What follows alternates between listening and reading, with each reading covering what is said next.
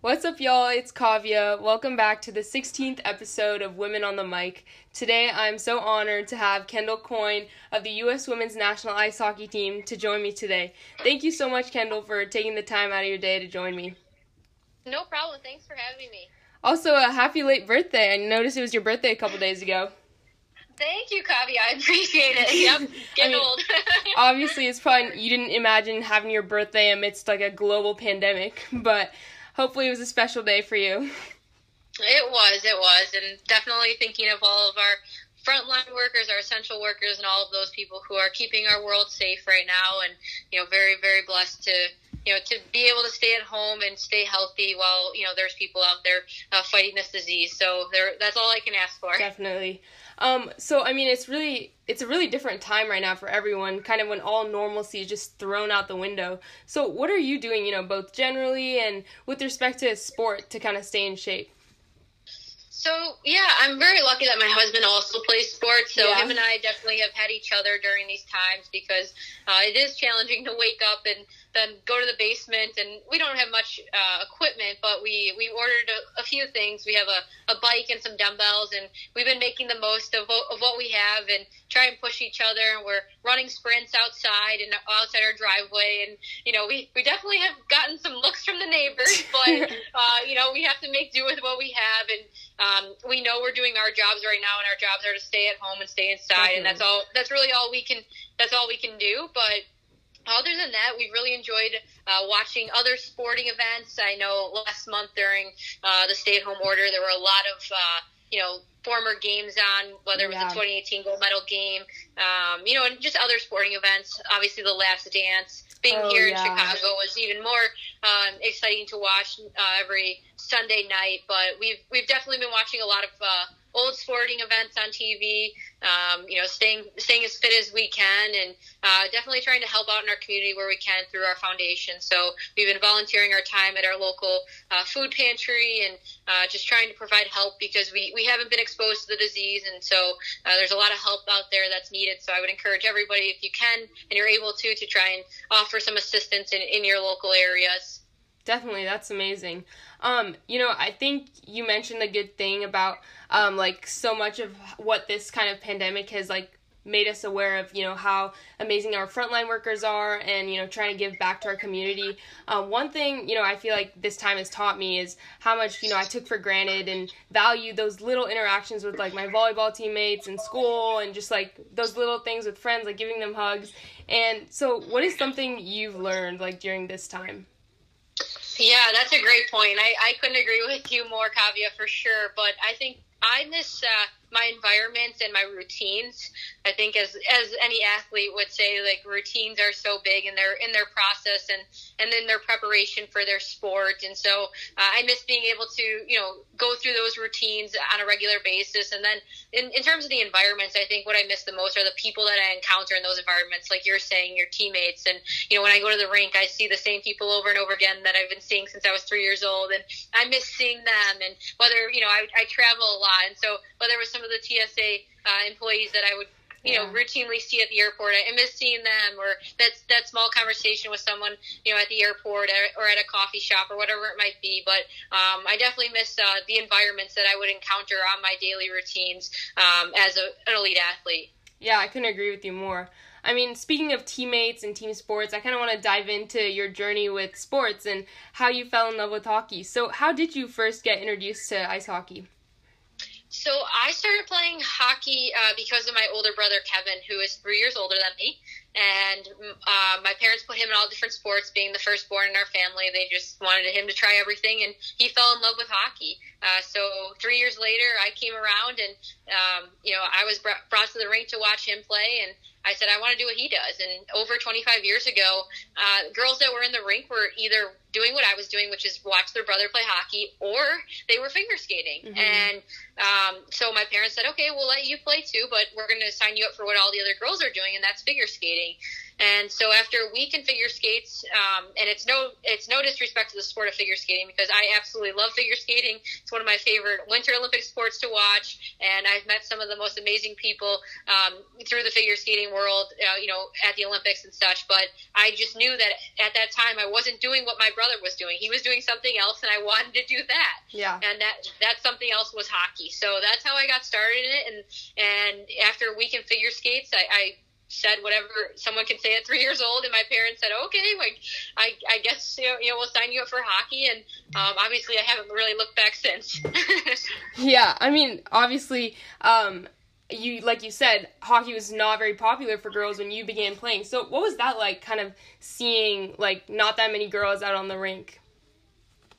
Yeah, it you know it definitely presented challenges as I got older and I became more aware that there really wasn't anyone else that really looked like me or there wasn't any other girls doing what I was doing. And you know growing up in school people would call me names like tomboy and tell me to go play sports that normal girls play. And you know I, I thought that, you know those weren't very nice things to say but at the same time I knew how much I loved and how much passion I had for the sport of hockey. Mm-hmm. And I must say, at a young age, I was doing other sports. I was doing softball, baseball, basketball, track and field, mm-hmm. and hockey. So I had all of these different things going on, but I knew I loved the game. So as much as all these naysayers and people that I didn't really know and people that definitely didn't know me wanted to say that I didn't belong in hockey, I knew that I loved it, and that's all I needed to, to really tell myself that I did belong. And then for me a big transition in my career and I was still I was still young but I met Cammi Granato who was the captain of the 1998 uh, US Women's Olympic team mm-hmm. and I met her at her hockey camp and there were over a hundred girls and at this point I didn't really see any other girls that played hockey and I walked in there and I was just enamored I was like wait so all these kids at school that are telling me girls don't play hockey, like they're wrong. Like I want them to all come here and see all of these girls play hockey because they're here. Like they're wrong. And it was just a moment that really uh, fueled me, and it it really um, you know holding her gold medal and seeing you know the pinnacle of what the sport has to offer, and that's the Olympic Games. I I, I turned to my parents and I said I want to go to the Olympics. I want to mm. do what she did, and and it changed you know changed my life forever. And my brother, you know, growing up, he still wanted to win the Stanley Cup, but for me, I wanted to win a gold medal. And so, um, you know, there were challenges like being cut from teams because I was a girl, and coaches thinking I would cause problems in the locker room, quote unquote. But at the same time, I, I turned it into well, I need to get better and I need to get stronger, and I didn't really know it at the time. So, um, but at the same time, like I'm sure there's a lot of you know girls and women that that encounter similar experiences, and no matter what their field is. But I would I would encourage anybody to continue to do what they love and to follow their passion because you know that's where you belong. Mm-hmm. Definitely, and I know you said there was like a lot of naysayers, whether that be in school or like you know parents of maybe boys that you played with. What advice would you give like girls, like you said, in any field? You know, I'm sure you've entered a hockey rink and might have been the only girl there, but what advice would you give girls who are lacking confidence in that situation, and like how do you embrace those circumstances? Yeah, I, I would have a few a, a few things that I would say is you know always follow your dreams, and I tell everyone that always follow your dreams, always believe in yourself because I think that's the first key to success is always is believing in yourself believing you can accomplish what you set your mind out to you know stay strong and and believe in yourself. And then in addition know that there's going to be obstacles in the way. There's going to be people who who you know turn you down who tell you you're not good enough. But turn that obstacle into motivation and say you know what? I'm going to get better. I'm going to get stronger. And i'm going to overcome this and come out on the on the other end stronger. And I think throughout my career, there's been many many obstacles, and they are very very challenging. You know, in the moment, and in the moment, there's times where you do want to collapse and you do want to give up. But you know what? At the same time, if you continue to follow your dreams, continue to believe in yourself, and you continue, you know, to follow your love and your passion for whatever it might be, you know, you're in the right place. You're, you know, and I think in order to be elite and to be the best at anything you have to have a burning passion for what you're doing because i don't think you can you can be elite and not have the passion for what you do. And i think you see that in all you know people who are elite in whatever they do. Yeah i totally agree. Like that's like one thing in common between everyone who's like so good and at that level and everything is just how much they love what they do and how much they're passionate about it which is so true um, you're so accomplished on the rink, and you've won many medals. You know, at World Championships, you won silver in 2014. But I want to talk about those 2018 Olympics where you won gold. I mean, I remember I don't even remember where I was, but I just remember being locked in on the TV and watching that shootout. And that was like freaking so exhilarating. um, so what was that whole experience like? You know, going to the Olympics and winning that medal. Uh, it was a tremendous experience, and as you mentioned, 2014, four years prior, you know, having our dreams just dashed after giving up a 2-0 lead with three minutes and 36 seconds to go. I mean, you know, you looked forward to this game for four years or for a lifetime, whatever it might be. Yeah. Um, it was a long time coming, and we had a really challenging process leading up to the Olympic Games, where you know our coaching staff pushed us, and it, it was a, it was a definitely a, a mentally draining year. So when we got to the Olympics, it was just finally we're here and we're going to make the most out of this. And I think what was so special about our group is we had a group of, you know, veteran players who have been to the Olympics before, but never, you know, reached the pinnacle of winning a gold medal. Mm-hmm. And then we had a group of players who never been to the Olympics before. But then you look at their track record with the U.S. Women's National Team, and they've never lost before. Mm-hmm. You know, at the World Championship, at the international stage, and this was their first Olympics. So I think the combination of our group, you know, none of us have you know won a gold medal at this level but at the same time we had so much confidence in each other and i think we could look to the left and look to the right and know each player was going to give everything that they had and empty that tank on that night in, in, in Korea to, to capture that gold medal. And there was just so much confidence in the room and you could just feel the energy. And, you know, that was a, definitely a special team. And um, I think when you look at the 20 years in between gold medals, a lot of the women who were on that team and on that ice in 2018, you know, were impacted and inspired by that 98 team. So that was really, really special to be a part of and really special to see the impact that it's had on others since the victory. Definitely. And I, I think, you know, not only like that medal had an impact on, you know, ice hockey players and women, um, like women ice hockey players, but even like me as a you know volleyball athlete and even just women in general i remember like just seeing that is just so inspiring and it was such a cool moment so that was awesome well thank you and i can speak for myself too as someone who watches the olympics uh, you know you know religiously every every four years or you know i know we're yeah. in a an, an, awkward time right now mm. of every five years for the summer and then we'll go another you know right now but yeah, every yeah. i watch the olympic games and i'm inspired every time as well whether it's you know, we watch, you know, Simone Biles or mm, Katie yeah. Ledecky, and you know, you think of all the incredible athletes. So I'm, I feel you on that one. um, besides, like you know, the Olympics and all the hardware that you've gotten on the world stage, another thing you know I think is so cool about you is how you know you're paving the path for the next generation of female athletes. I mean, for instance, like, you know, everyone knows about your speed, and I want to talk to you about that All Star game, like, right here in San Jose. Like, I'm yeah. right by SAP Center. So, obviously, you know, you competed in that fastest skater event because I think, you know, Nathan MacKinnon was injured. So, talk to me about what was going through your mind when you found out you'd be the first woman to compete in the All Star Skills competition? Yeah, so it was, uh, it was extremely exciting. So I found out four hours before, which I don't know if it was a good thing or a bad thing. So I didn't really have to sleep on it. I woke up and went about my day, and then four hours before, I, I got a call from Patrick Burke from the NHL saying you're gonna be the first woman to compete in the NHL All Star Skills Competition. That's and crazy. I just had to sit on my bed and take a deep breath. I called my mom, I called my dad, I called my husband and my best friend. I said, "You guys might want to watch this tonight uh, because." You know, the original plan was to be demonstrating a drill, and so that wouldn't have been on TV. So I'm sure my parents would have had it on, but wouldn't have been watching it as intently because yeah. they they would probably be looking for me in the camera, you know, just as supportive mm-hmm. parents mm-hmm. are, but knowing I wasn't going to be a part of the show. So, um, you know, I know my, my husband quickly looked to see if he could get to San Jose, but from Chicago to there, he would have made it in time. So, um, you know, what was going through my head initially and right away was, okay, take a deep breath. You know, you have the weight of the sport on your shoulders because if you fall, if you stumble, if you have a bad run, you know, the, the narrative changes to I told you so that girls and women don't mm. belong in the sport of hockey. And this is something that we fight on a regular basis, is proving to the world that we do belong in hockey and that girls can play hockey and, and women do play hockey. So, you know, we, our whole life, we just want to be hockey players and we don't want to be women's hockey players, just we're hockey players. And so I knew that this moment was the opportunity to prove that. And, you know, that was my, you know, that was my one moment of okay, like get that out of your head, and and I was able to. And you know what? I just reverted back to what I know, and I've been skating like this since I was three years old. It's like riding a bike, yeah. and I just told myself, believe in yourself. You know, that's what I always tell everyone. I'm like, Kendall, use your own advice, believe in yourself.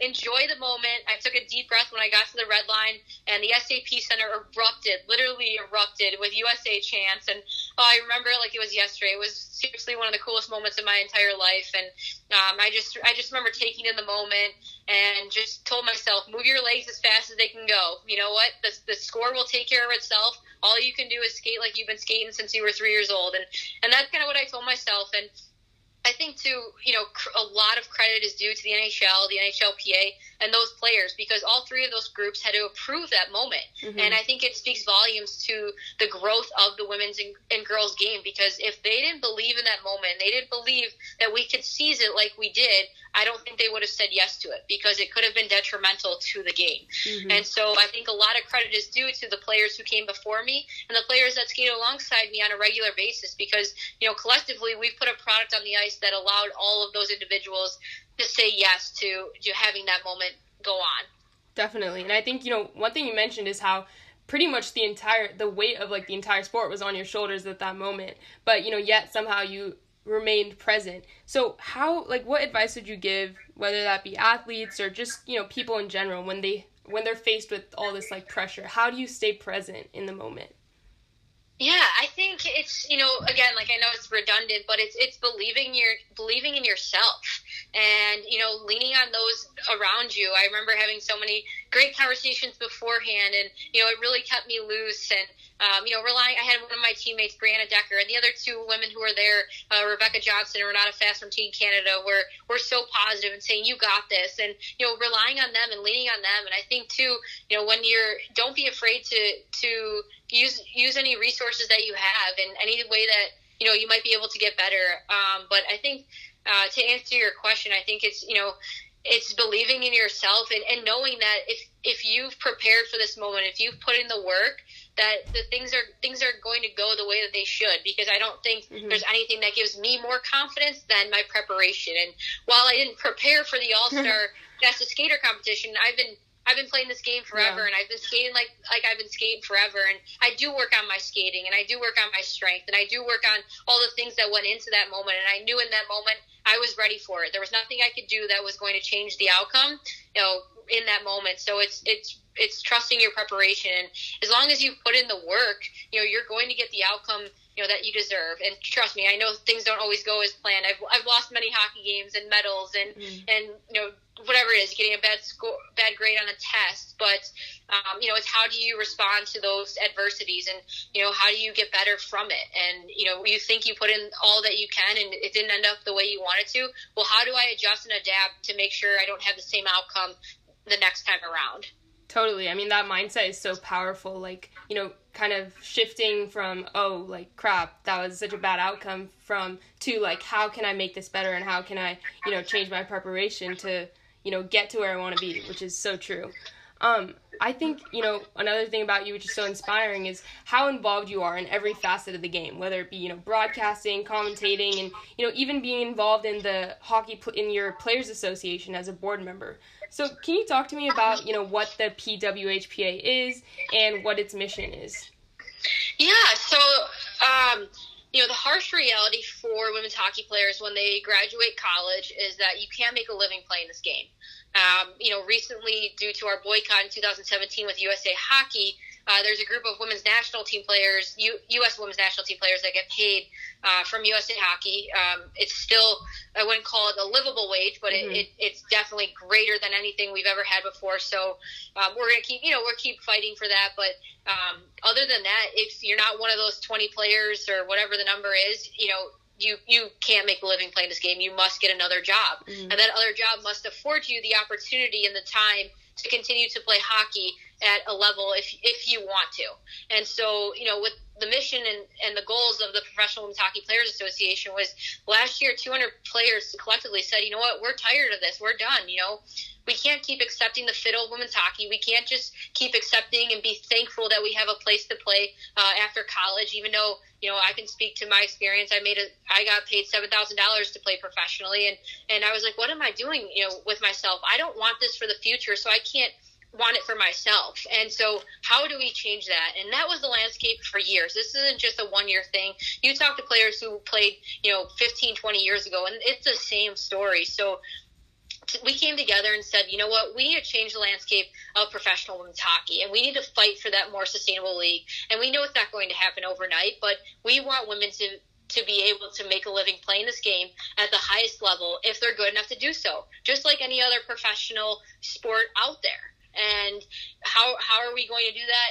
It, we we created Dream Gap tour last year and the reason for the Dream Gap Tour name was because we're trying to close the gap in which a young boy can grow up, which I, mm-hmm. I lived alongside my brother and I knew exactly what he could grow up and accomplish and, and conquer if he wanted to, and what a young girl can grow up and accomplish. And, and the reality is that, you know what, yeah, a young boy can grow up and if he's good enough, he can make a living, you know, in the National Hockey League or the, you know, the American Hockey League or the East Coast Hockey League, etc.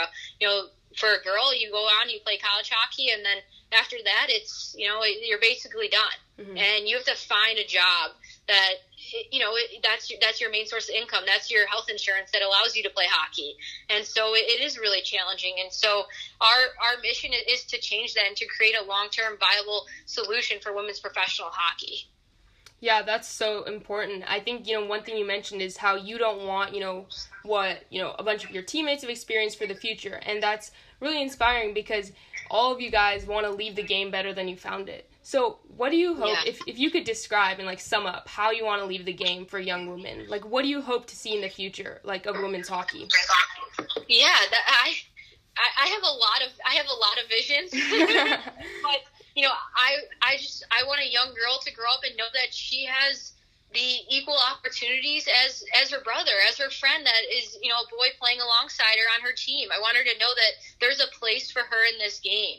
And there's the growth of girls hockey has been tremendous. There are so many more opportunities for girls now than than ever before and those continue to grow and that's super exciting to see. But those opportunities don't need to con- to halt after you graduate college. And right now, that's kind of the case. And so I don't, you know, I want a girl to grow up and know that she can make a living playing this game and that her sole, you know, purpose of going to college isn't to get a job immediately after she mm-hmm. walks across that stage that is in something else but you know hockey if she's good enough and she wants to play professionally and i you know i look at the WNBA as, as a prime example and as motivation and seeing just seeing what they accomplished in their eight year CBA agreement this year and mm, yeah. the you know the the clauses in that contract and what they're accomplishing but you know i look at Sabrina Ionescu who you know, graduated from Oregon and, and she's packing her life up and going to the New York Liberty. Mm-hmm. I want to see a, a, franchise. I want to see teams. I want to see organizations based on merit, based on trying to win a championship for women in a women's hockey